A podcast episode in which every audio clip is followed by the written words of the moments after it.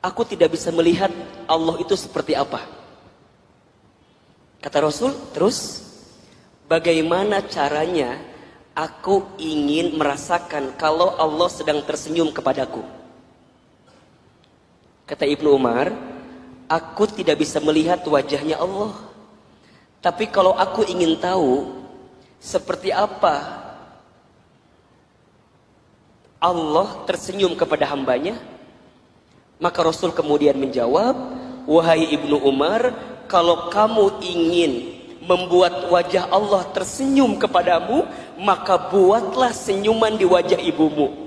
Karena saat ibumu tersenyum karena kebaikanmu, ibumu tersenyum karena ulahmu, ibumu tersenyum karena kelakuanmu, ibumu tersenyum karena perilakumu, ibumu tersenyum karena prestasimu, ibumu tersenyum karena sesuatu yang kamu berikan kepadanya.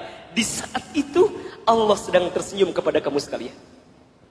Sebaliknya, berarti saat teman-teman menguraikan air mata ibunya, membuat ibunya sedih, membuat ibunya pilu, membuat ibunya gelisah, berarti bahasa lainnya teman-teman sedang membuat Allah murka dalam kehidupan kita.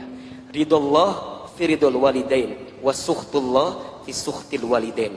Ridonya Allah ada pada ridonya orang tua dan murkanya Allah ada pada murkanya orang tua.